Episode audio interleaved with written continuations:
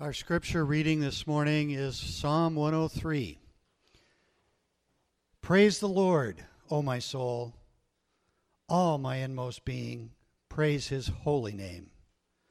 Praise the Lord, O my soul, and forget not all his benefits, who forgives all your sins and heals all your diseases, who redeems your life from the pit and crowns you with love and compassion, who satisfies your desires with good things so that your youth is renewed like the eagle.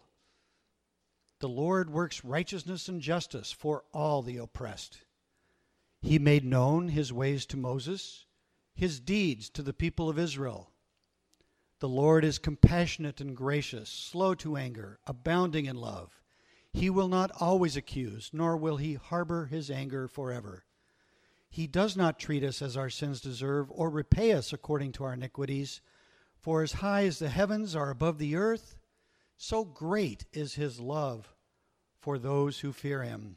As far as the east is from the west, so far has he removed his transgressions from us. As a father has compassion on his children, so the Lord has compassion on those who fear him, for he knows how we are formed. He remembers that we are dust. As for man, his days are like grass. He flourishes like a flower of the field.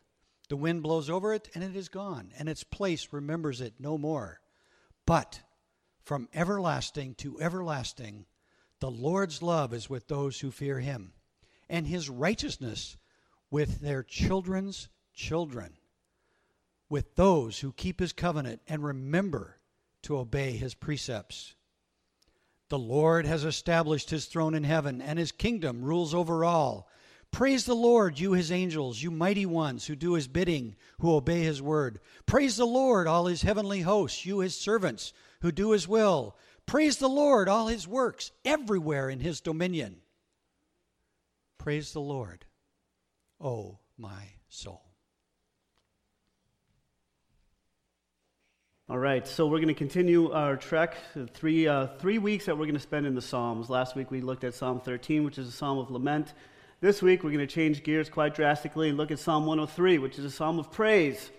Um, so, uh, without further ado, let me pray for us and then we'll get to work. Father in heaven, we do bless you, we praise you, and we're thankful for your steadfast love in our lives. And I just pray you would be honored by this sermon. And I pray that you would feed your people and shape our faith. In Jesus' name we pray all these things. Amen. True or false? Um, the sequel, we're talking movies now, a sequel of a movie is usually not as good as the original. I'll take that as a true. Some of you might say, well, false. No, they're never as good as the original. True. The sequels usually are never as good as the original. There might be a few exceptions here and there. I'm going to argue that the sequels in the Psalms, that paradigm doesn't hold up. That the sequels are better than the original. Last week we talked about the Psalms fitting in one of three categories Psalms of orientation, when life is as it should be, Psalms of disorientation, when nothing seems right, darkness, and lamentation is the response of praise and faith. And then this week we're going to talk about Psalms of reorientation. So, orientation, disorientation, reorientation. This kind of summarizes the life of faith for, the, for believers. Life is either going as it should be, or all of a sudden the wheels just come off, right? And then God uses that to put you back together and reorient you and give you new orientation in Him and bring you to a deeper, more profound praise of His holy name. So, in that sense, Psalm 103 is as a sequel to Psalm, 1, uh, to Psalm 13.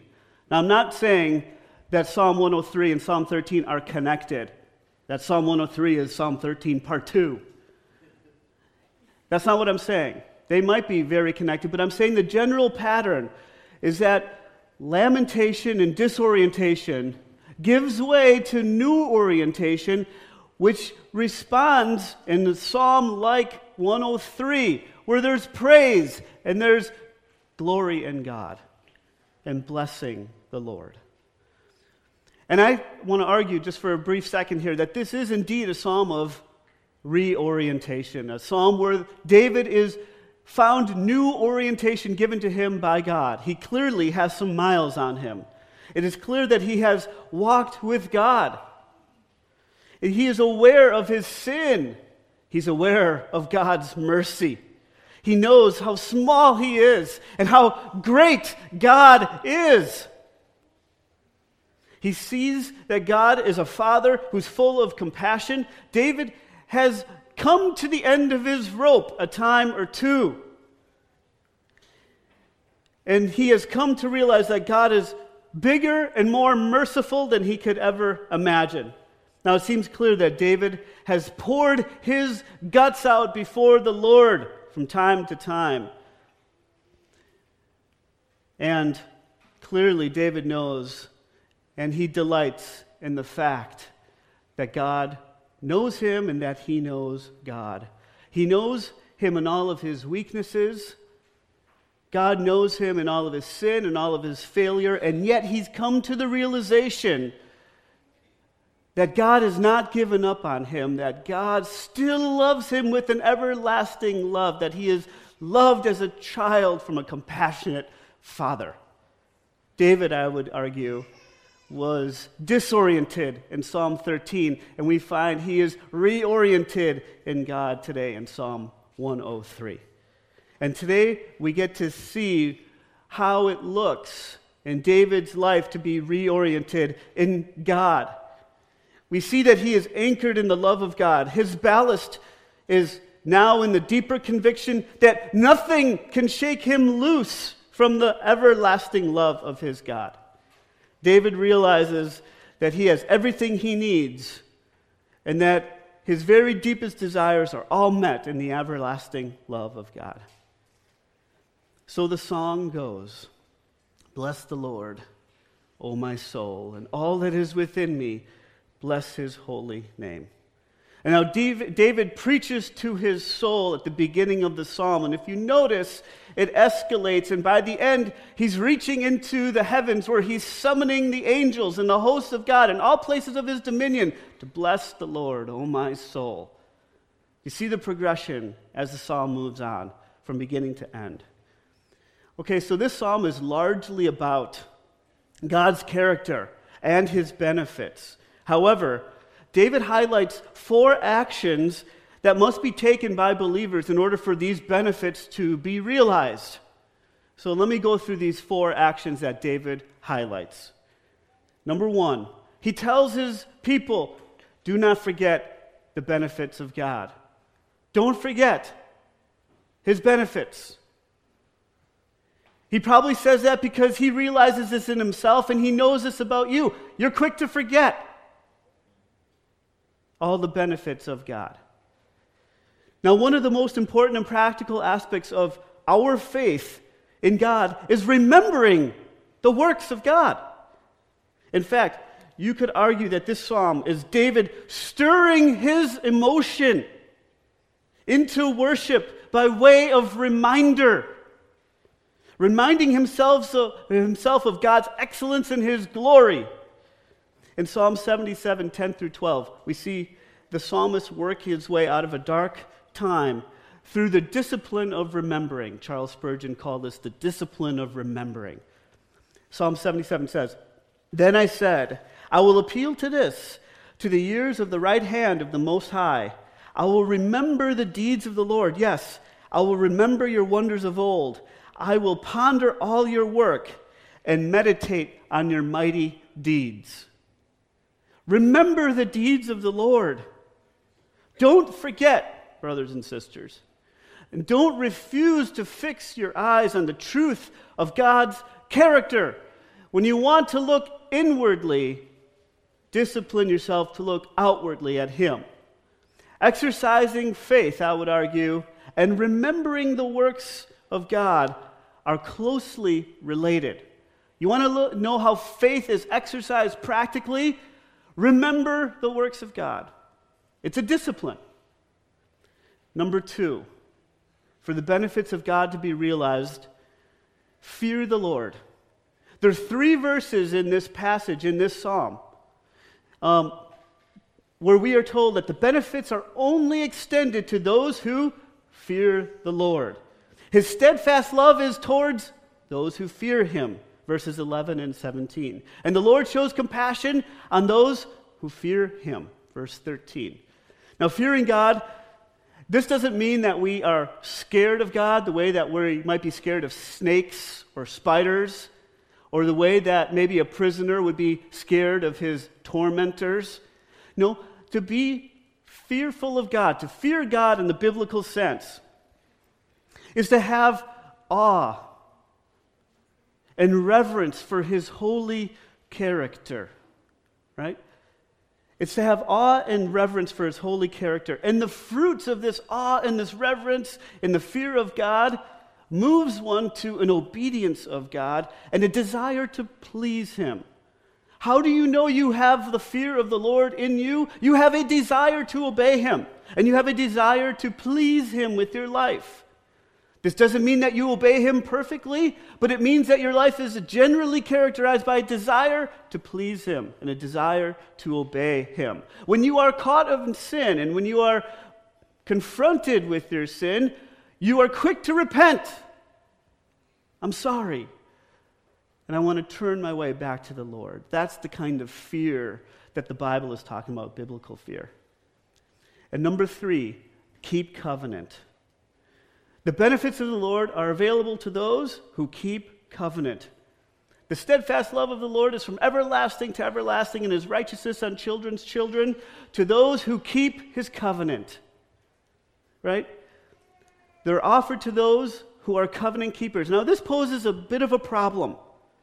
It poses a problem that Jesus Christ will eventually solve. And I'm talking from the perspective of Psalm 103, which is prior to the new covenant. You see, the problem is that we can't keep covenant. Israel is, I mean, the history of Israel really is yes, we will keep the covenant. Oh, we, we didn't keep the covenant. So there's a problem here that is generated, and Jesus Christ solves this problem. Now, we may try to keep covenant perfectly, but we fail to do so. However, there is a new covenant. God offers a new covenant. Hallelujah. He offers the new covenant, which is given to us in Christ. So this covenant comes to us in Christ. And, okay, so this is an amazing covenant as opposed to the old covenant. What's different about the old covenant from the new covenant? Well, the new covenant comes to us in Christ, which means that the new covenant is provided to us with a covenant keeper Jesus. He keeps the covenant for us. And he, it gets even better yet. It's not only given to us with a covenant keeper, but it is given to us with a covenant keeper who has died and paid the price for covenant breakers. That's good news, brothers and sisters. We get the new covenant with a covenant keeper and one who paid the penalty for covenant breakers. So in Christ, we are covenant keepers. We're counted as covenant keepers by the Almighty God if you have faith in Him. Here's what John Piper said about this What this covenant requires then of us is that we be united to Christ by the new birth, and that we receive Christ as our Savior and Lord and the treasure of our lives. So, what does Psalm 103 require of you? What does it require of you to keep covenant?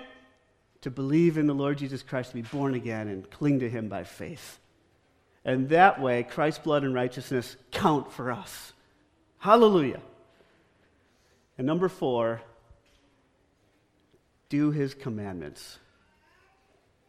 The steadfast love is from everlasting to everlasting, His righteousness on children's children, to those who keep covenant, and those who remember to keep His commandments. Scripture tells us that those who worship God do so in word and in deed. 1 John 3:17. And Jesus says in John 14:21, "Whoever has my commandments and keeps them, he it is that loves me. And he who loves me will be loved by my Father, and I will love him and manifest myself to him." So, in summary, faith in God requires people to remember the benefits of God to fear God, to keep covenant with God, and to do his commandments. Now, let me remind you that the Psalms don't just provide information for us, although they do provide us with glorious information. The Psalms demonstrates how faith should actually feel, how faith should actually look in real life. The Psalms helps us to know how faith should look when we are oriented and when we are disoriented. We lament. We bring that before the Lord. It gives us wonderful instruction. It's experiential. It goes beyond just a theological bullet point list. This is not a theological bullet point list. This is living an active faith, working itself out in real life. And this psalm helps us to understand what faith should look like and feel like when we have worked our way through, when God has brought our, uh, brought our way through a dark time, when we're reoriented on the Lord. The psalm begins and ends the same way. If you notice that, bless the Lord, O my soul, which means that that is kind of the point of the psalm. It starts and it ends. It's trying to make that the point. So, overall, it's not trying to really build a theology of God necessarily, as much as it's trying to say, this is what it looks like to worship this awesome God. To respond in a way like that. To bless the Lord simply means to speak well of Him, to praise Him, essentially. And Psalm 103 teaches us that the praise of God doesn't just come out of our mouths but it comes from the depths of our soul. Our whole entire being, bless the Lord. Oh, my soul, and all that is within me, bless his holy name. Brothers and sisters, we are beings who are created to worship. Aren't we? When we sin, we do it with our whole being. And this is why Jesus connects our inner and our outer man when he says that when you look at a woman, even with lustful intent in your heart, you've committed adultery. You're an entire being. When you sin, you don't just sin with your eye, you sin with your whole being. Robert Jones says that anger is a whole person active response. Anger doesn't just come out of our lips, it's not just what happens with our hands, it comes out of our souls, our whole entire being. And likewise, when we worship the Lord, and I would argue sin is just misguided worship, isn't it? We're just bowing down to another idol, and sin is the outworking of that. Sin is defective worship. David showing us what worship of the living God looks like. We are worshipers, and when we worship God, it is our whole person.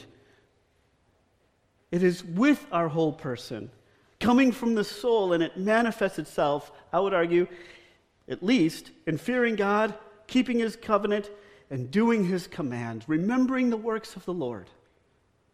It comes out of our mouth, but it comes from the depths of our souls. Bless the Lord, O my soul, and all that is within me. Bless his holy name. That is the proper response when you see a God as glorious as our God. In some ways, if you think about it, all of us struggle with this. We're out of congruence. Isn't this true? Isn't the way that you feel about God, from time to time at least, simply out of congruence with how awesome He is? If we could have a better glimpse of the majesty of God, wouldn't we, wouldn't our hearts be so much more enthralled with Him than we, it is constantly or it is typically? Isn't there times when, quite frankly, you're so much more excited about other things and really, God, oh, so, really, I think what this psalm is teaching us is bringing our souls and the depths of our being into congruence with the greatness and the majesty of what it really should look like if we worship the Lord. And we're on a, we're on a trajectory with this. There's tons of grace for us.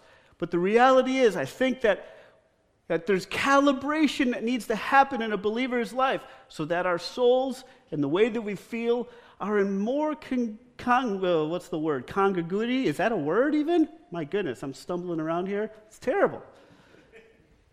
With the reality of who God is. Okay, so we talked about what faith looks like. Let's talk about why. Why should faith look like this? Because of the benefits of the Lord. Now, I invite you to make a list of all the benefits that you can go through in Psalm 103 and point out. I'm sure you guys can find many. I'm going to look at three. Again, that's four fingers. I got to work on this. Three. Did that last week. I wasn't planning that, by the way. Okay, number one, for God's sovereignty and his rule. This is one of the benefits of the Lord God's sovereignty and his rule. Verse 19 The Lord has established his throne in the heavens, and his kingdom rules over all. All right, we are already told that God is our Father in this psalm. Now, how many of you, when you were kids, would brag about your dad? Did any of you guys brag about your dad or seen somebody or seen kids on the playground bragging about their dad? Yeah? Okay. I was starting to wonder if I was the only one who had friends when I was a kid. Kids brag about their dads. Kids have an inexplicable awareness that their identity is connected to their dad. And therefore, to brag about your dad is to brag about yourself. Isn't that right? My dad is bigger than your dad. My dad's older than your dad. Isn't that funny when you were a kid? You just associated greatness with num- numbers. My dad's 38. Well, I was 42. 52. 70. Higher number, greater. My dad's bigger, my dad's stronger. My dad captured a unicorn. My dad invented unicorns. My dad can talk for an hour about any given subject. My dad can talk for three hours. He doesn't even need a subject to be given. Actually, he said that about his mom. So I've made some pretty outlandish claims about my dad, and I've heard some outlandish claims, but I've never pulled out, or I've never heard pulled out, my dad established his throne in the heavens, and his kingdom rules over all. Couldn't you just hear the boys on the playground? Oh, I got nothing. You win. That's the reality. If God is your father, if he is your God, then he is your father. And therefore, your father has established his throne in the heavens, and his kingdom does rule over all. Hallelujah! That's real for you. You're his child, which means you have access to the highest place. You're protected by the highest ruling authority on heaven and earth. I don't even need to go into all of the benefits that come from this. I'm sure you can see how this would be beneficial for you, his children. Bless the Lord, O oh my soul. Number two, God's mercy. We see this woven throughout the entire psalm. Verse 3 He forgives our iniquities, all our iniquities. He heals all of our diseases, which I think is referring to spiritual diseases such as anxiety, depression, envy, which we'll talk about next week. He redeems our life from the pit. Now, many of these benefits are owing to the fact that God removes our sins from us as far as the east is from the west. That instead of repaying us according to our sins and what they really deserve, instead He satisfies us with good so that our youth is renewed like the eagles. The Lord truly is merciful and gracious. He is slow to anger, and he is abounding in steadfast love. He shows compassion like a perfectly a perfect heavenly Father would show compassion. He knows his people, and he remembers that you are dust. And why? Because he is merciful. Right? He could crush us. But instead, he was pleased to crush his son for us. So that all who put their trust in Jesus experience only the kindness of God when really that is undeserved, instead of his wrath, which is fully deserved by us. Number three, we looked at God's sovereignty, his rule. We looked at God's mercy, God's steadfast love. The benefit of God's steadfast love. We see this mentioned in three different verses. And we're told in verse 3 that God crowns his people with steadfast love and mercy. Verse 11 says that God's steadfast love is as high and as great as the heavens are above the earth. In verse 17, we learn that the Lord's steadfast love is from everlasting to everlasting on those who fear him. Now, verse 17 is the one I want to focus on for just a minute here. Because it's, and I want to point out that it's clearly connected to verses 15 and 16. And this is, a, this is an odd part of the psalm, I think, if you look closely. He says, As for man, verse 15, as for man, his days are like grass. He flourishes like a flower of the field, for the wind passes over it, and it is gone, and its place knows it no more. But the steadfast love of the Lord, on the other hand, is from everlasting to everlasting on those who fear him and his righteousness to children's children. Now, can we agree that this is a psalm of thanksgiving? It has an upward tone, an upward beat. It's positive. It's going upward. Hooray! Can you hear the band playing? Everyone's cheerful. And then all of a sudden he points out, and man, they're like grass. They're going to wither away. And they're going to be forgotten. Hooray! Hallelujah! That's great. Praise the Lord. Do you see how this kind of sounds like, you know, a kid playing a piano or somebody playing a piano and they're going along really good and all of a sudden they strike the chord, just it just doesn't fit?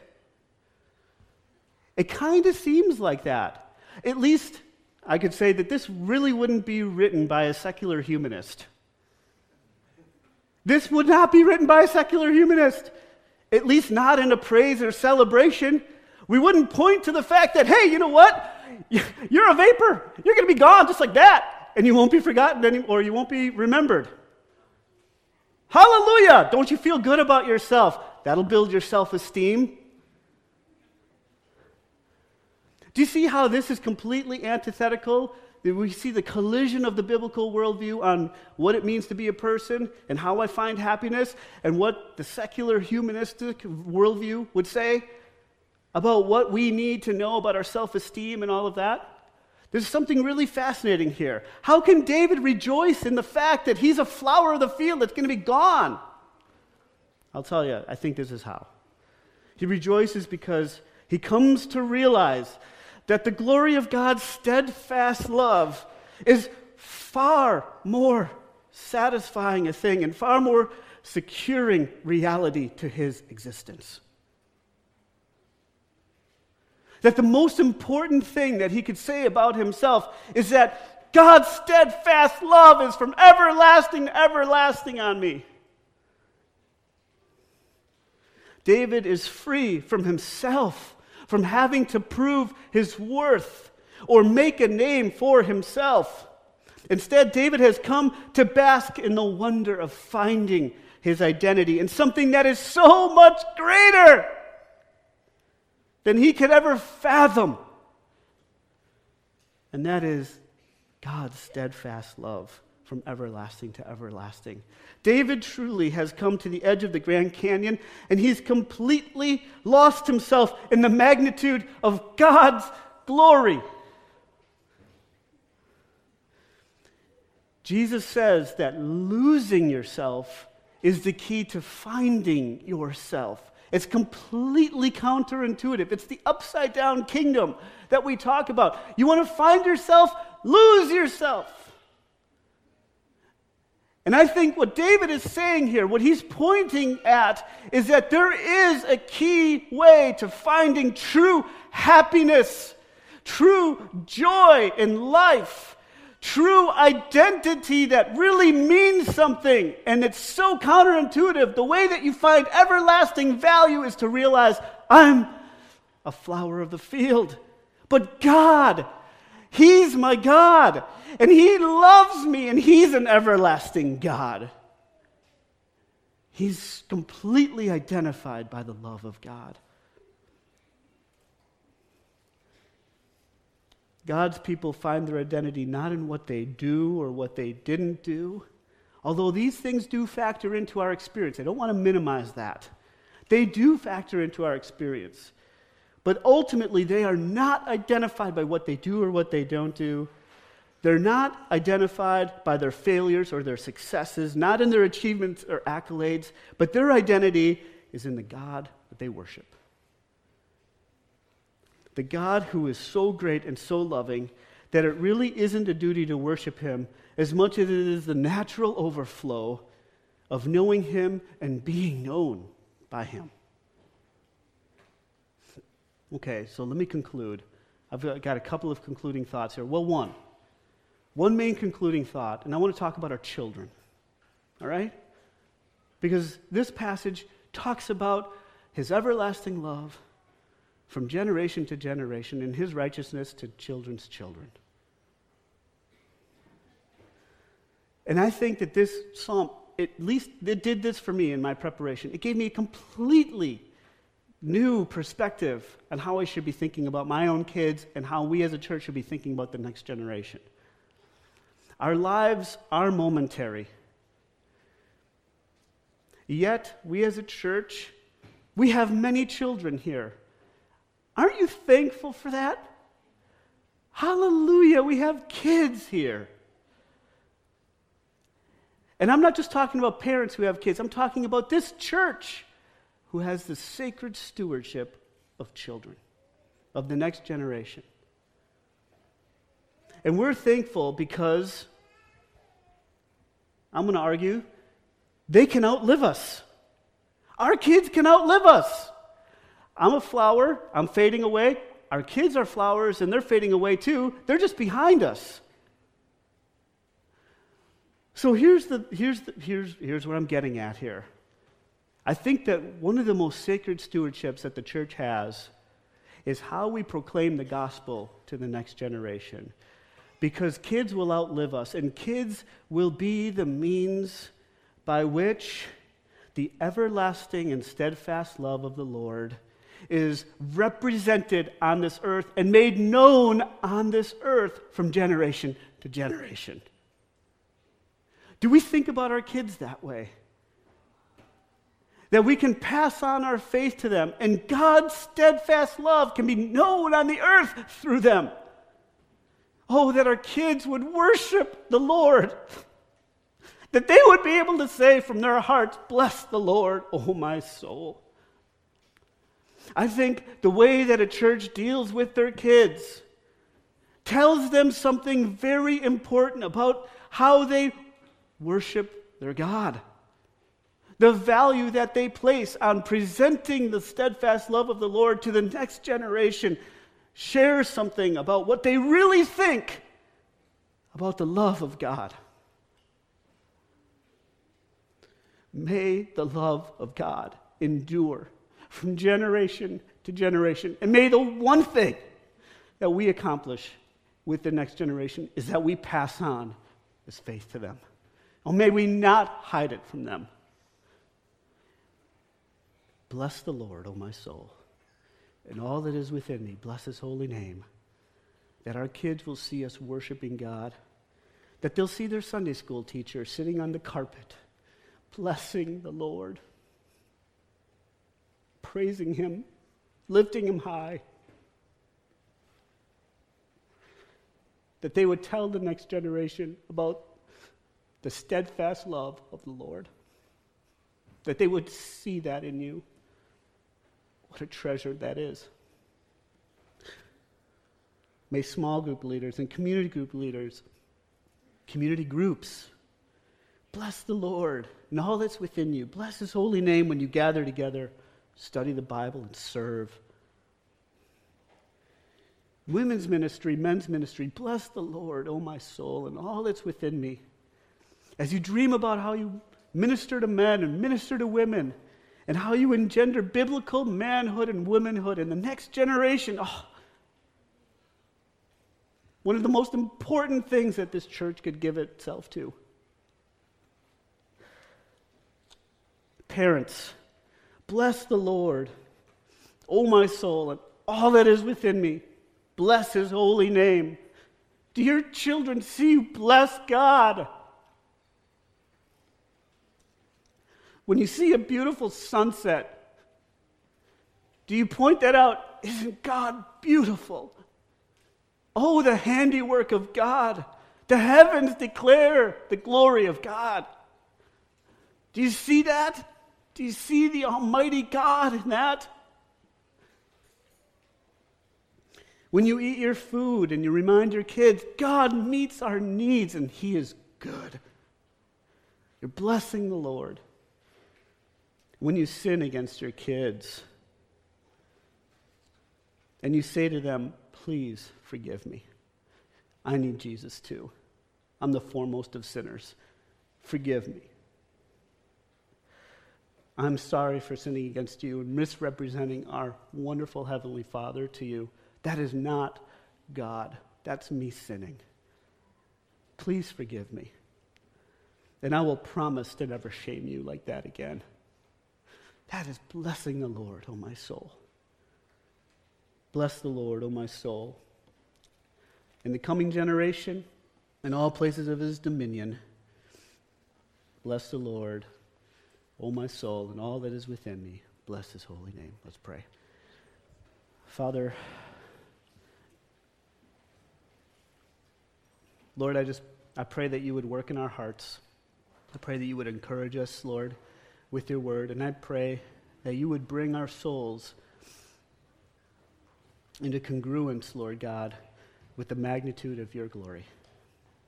We need your help in this, but we need your grace to remember and fix our eyes on your benefits. In Jesus' name we pray. Amen.